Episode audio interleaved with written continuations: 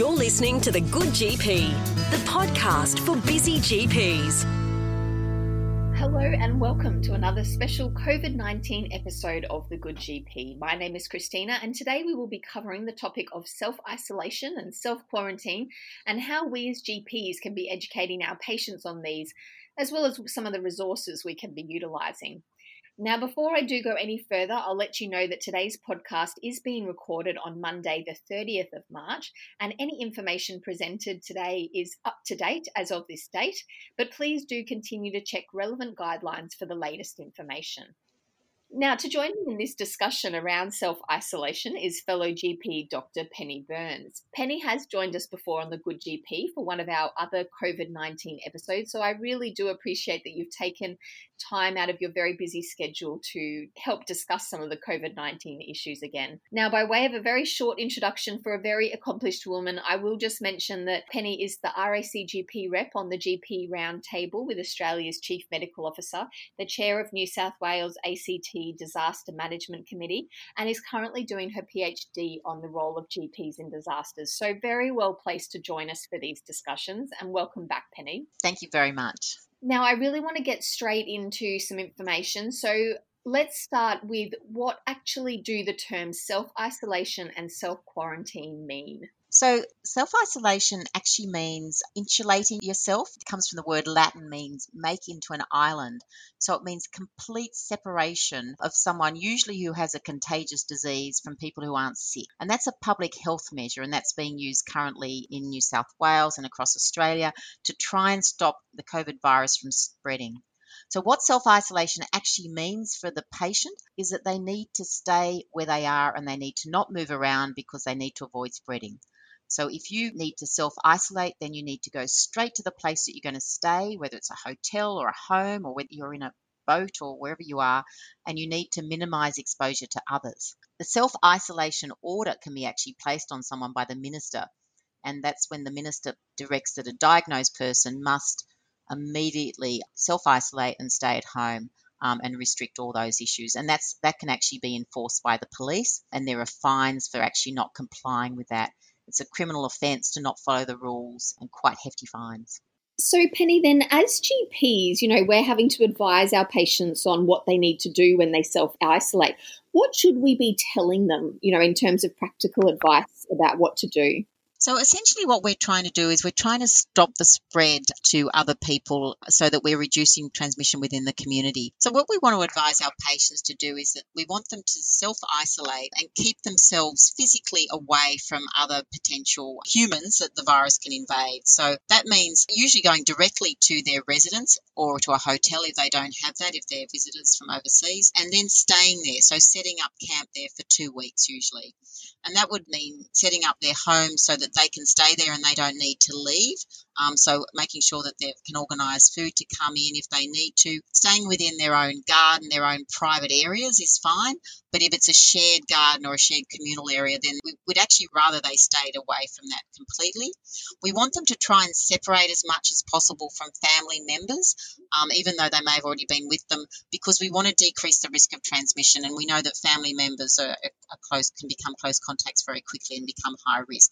So in an ideal situation, you'd set it up so that you had house that was split in two. You'd separate the rooms that the, the person who was self isolating lived in, and you'd separate all the stuff that they were using, the toilets, um, everything they were coming in contact with would be completely separate. Now, obviously, that's really not easy to do in most houses.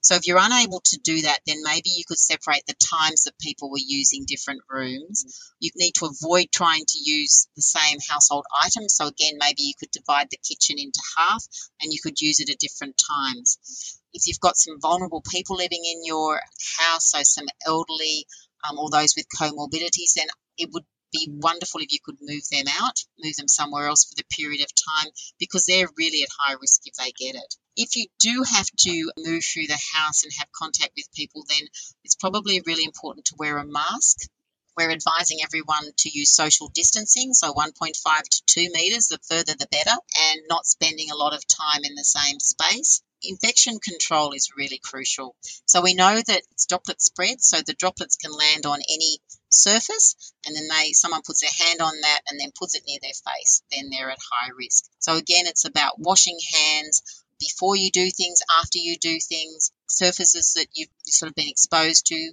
then they need to be wiped down after you leave an area and it's about being really vigilant with this. So using a lot of hand sanitizer. So your hands are actually starting to get a bit dry. I think that's a good sign that you've um, been doing enough.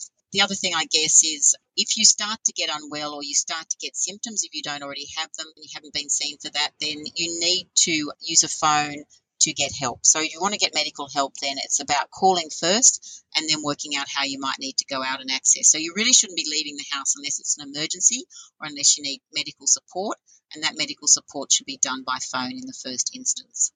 Yeah, excellent. And so, what about in terms of, I guess, just honing in on the implication for family members and household contacts? Because that is something that I feel there is still a bit of confusion around in terms of how to advise family members and other household contacts on what they need to do in this situation. So yeah, and it is. It's a really blurred line, but I think it's an important difference. So, so for family members of a confirmed or suspected symptomatic case, so someone with symptoms who might be awaiting a test, then all the household contacts need to self isolate because they've probably already been exposed and they're at high risk. For those family members of asymptomatic cases, then they can still go about their usual activities, but still, I think they still need to be really, really vigilant about paying attention to hygiene, social distancing, staying away from those more vulnerable groups. And so I think that's the basic difference. But I mean, we were just chatting about this before we came on, but it's a really blurred line. And if you're not sure, it's important to err on the side of caution. At the moment, in our area in the north of Sydney, we're in a hotspot. So we've got the highest number of cases, and we've got a certain amount of community transmission that we know is now happening. And so the current criteria has just changed to testing anyone in our community that's got any cold symptoms. So that's a really big change from previously, and that will only happen in certain areas when um, we're very concerned. Yeah, and I guess that raises the point that as the testing increases, also it means that the people who the, you know these self isolation rules and implications will broaden as well. And so having clear advice, I think, is good to be able to tell our patients exactly what the person in front of you needs to do that has any symptoms, and as well as that, being able to give clear advice around what the family members should be doing as well. So that's great advice. Yeah, and I think it's important to know that at the moment we're being very vigilant about trying to capture every single case. Um, and Australia is actually leading the way. We've got a positivity test case of 1.9% at the moment. So, of every um, 100 tests that we do, we've got two positive cases. And in Canada, which is the next one, 3%, and in the UK, it's 15%. So we are really working hard to try and stop that community transmission. And, you know, the isolation is a really big part of doing that. There's also lots of tips for coping with self isolation as well. So there's other things around if you're in isolation and you're living within those confines, things like making sure you have a routine, making sure that you exercise as much as possible, making sure that you work out what people's roles are going to be. When you're living close to people you don't normally live close to, you can get tensions. And I think working out ways to deal with that very early on before they escalate is important. Waking out ways to talk to your friends and colleagues without having to leave the room is also useful. And there's a whole lot of new resources that are out there for people to use that have been put together. So there's work being done by Beyond Blue, where there's a chat line around COVID. And so they've got an ongoing chat line where you can go on and discuss COVID and how it's making you feel. There's been extra sites put on, a lot of really good websites that GPs can direct patients to. So things like Raising Kids, the Panda, Perinatal Anxiety and Depression Australia has got extra sites. Lifeline and Kids Helpline also have got some extra information. So there's a lot of resources out there that we can direct people to. There's also the coronavirus health information line that people can be directed to. And sometimes learning about what the virus is and how past viruses have worked and rolled out is really useful. So knowing that there will be a period of time where the supermarket shelves will start to be restocked and other things will start to return to normal can be really useful for people that are, are stuck inside. Yeah, that's all great, really practical advice. And I think really important. I mean, social connectedness is so important for our mental health. So when we're trying to obey all of these, I guess, rules in inverted commas, you do worry about that unintended consequence of that, you know, disconnection. So I think it's really important as GPs to know where we can direct our patients. So, very useful information. Now, I wanted to check in around what happens to a person who has had to self isolate, and probably in this situation, those that actually are a confirmed case or have had symptoms consistent with COVID 19. I mean, we know if you're self isolating because of you know a contact or travel history, it's 14 days, no symptoms after 14 days, you're pretty much right. But what about those people that have actually had COVID 19? When can we tell them that they can actually finish their isolation? So, this information, of course, will be changing as we go, but best source of this is on the CDNA guidelines, which are on the Department of Health website, and you can go on. And I find that a really useful document. It goes through the advice to public health, and that's a lot broader sometimes than the advice we're getting for general practice. So, it's different for different stages or different degrees of the illness. So, if it's a mild case that you've had and it's confirmed, and you've been managing at home, then you have to meet the criteria of being at least 10 days since the onset of symptoms, and you have to have had at least 72 hours of resolution of all symptoms. And once you've done that, then you're able to stop self isolating. You're still advised to be incredibly diligent with hand hygiene and cough etiquette and social distancing, as with everybody else in the community. Those with more severe illness who are coming out of hospital have slightly different criteria. And again, this is changing all the time. But the criteria for them is that at least 10 days have passed since hospital discharge and that there's been resolution of all symptoms of the acute illness for the previous 72 hours if they've been much more severe, there are some situations where they've also been adding a PCR negative test, and that's been occurring on two consecutive respiratory specimens 24 hours apart. So it depends a little bit on the severity, but for those mild ones, it's 10 days and 72 hours. Yeah, excellent. Look, I think that probably covers what I really wanted to tick off today. I really appreciate the practical advice.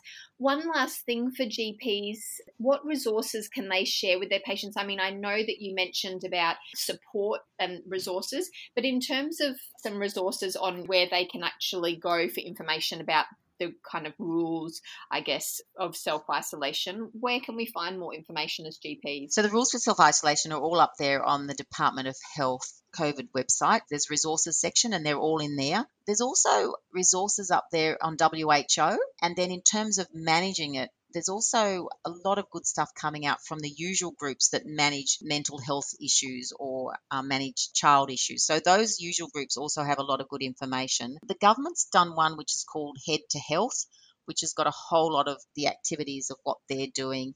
Um, and you can go on there and there's a lot of resources there too. So there's a large number of resources out there but if you just pick a couple of them and, and you know have a good look at them and then you can advertise those to your patients because you're aware of them Wonderful. Penny, thank you so much again for joining me today. And to all listeners out there, keep your eyes out. We'll continue to bring you these special COVID 19 episodes regularly. Thanks again.